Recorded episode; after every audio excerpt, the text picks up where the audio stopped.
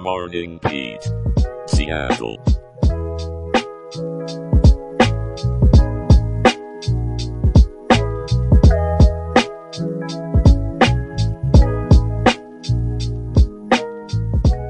Good morning, Seattle, and a special shout out to our listeners tuning in from Tacoma, Everett, and Olympia. It's Monday, February 19th, 2024, and you're waking up with us on Morning Beat Seattle.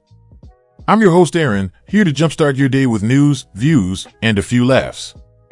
How's your Monday shaping up so far, Jenna?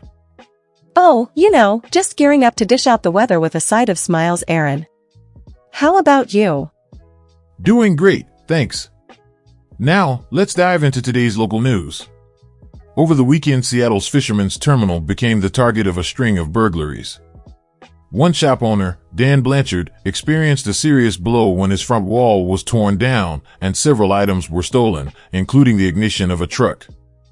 This isn't the first time Blanchard's business has been hit, it's actually part of a series of over 20 crime incidents.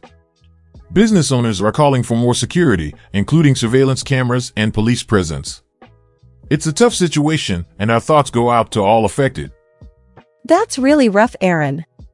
It's like they say, an ounce of prevention is worth a pound of cure. Absolutely, Jenna.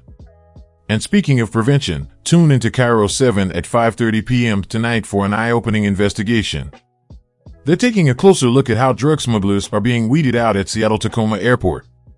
It's a fascinating effort by the Port of Seattle Drug Interdiction Team, separate from the TSA's usual focus on explosives and weapons. They're blending in to catch those blending in. Talk about a game of cat and mouse, huh? You got it. Now, onto a bumpy issue. A new report has just ranked Washington as the number one state with the worst pothole problem. It seems Spokane, Yakima, and Seattle are feeling the brunt of it, with our very own Seattle at number 9 on the list of cities. The report states the average repair bill is $457, with pothole related car repairs up 57%. So, folks, watch out for those pesky potholes. That's one ranking we could do without, right? I mean, who wants to be number one in potholes? Couldn't agree more. And now for a bit of a chillier tale. Two snowmobilers were injured after their vehicles went over a 50 foot embankment near Snoqualmie Pass. A husband and wife from Auburn had to be rescued by the Kittitas County Sheriff's Office. Thankfully, they were rescued and are receiving medical treatment.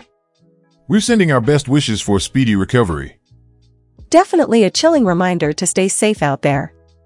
Now, how about I warm things up with today's weather forecast? That's what we're all waiting for, Jenna. Take it away. Alright, Seattle, here's what's brewing in the sky today. We're looking at a high of 49 degrees with a low of 36. Sunrise was at 7.09 a.m. and sunset will be at 5.39 p.m. and keep those umbrellas handy because there's some patchy rain nearby. Remember, there's no such thing as bad weather, only inappropriate clothing.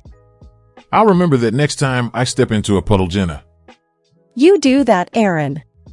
And now, back to you. Thanks, Jenna. Now, before we wrap up today's show, let's hit our question of the show. How would better security impact your community's prosperity?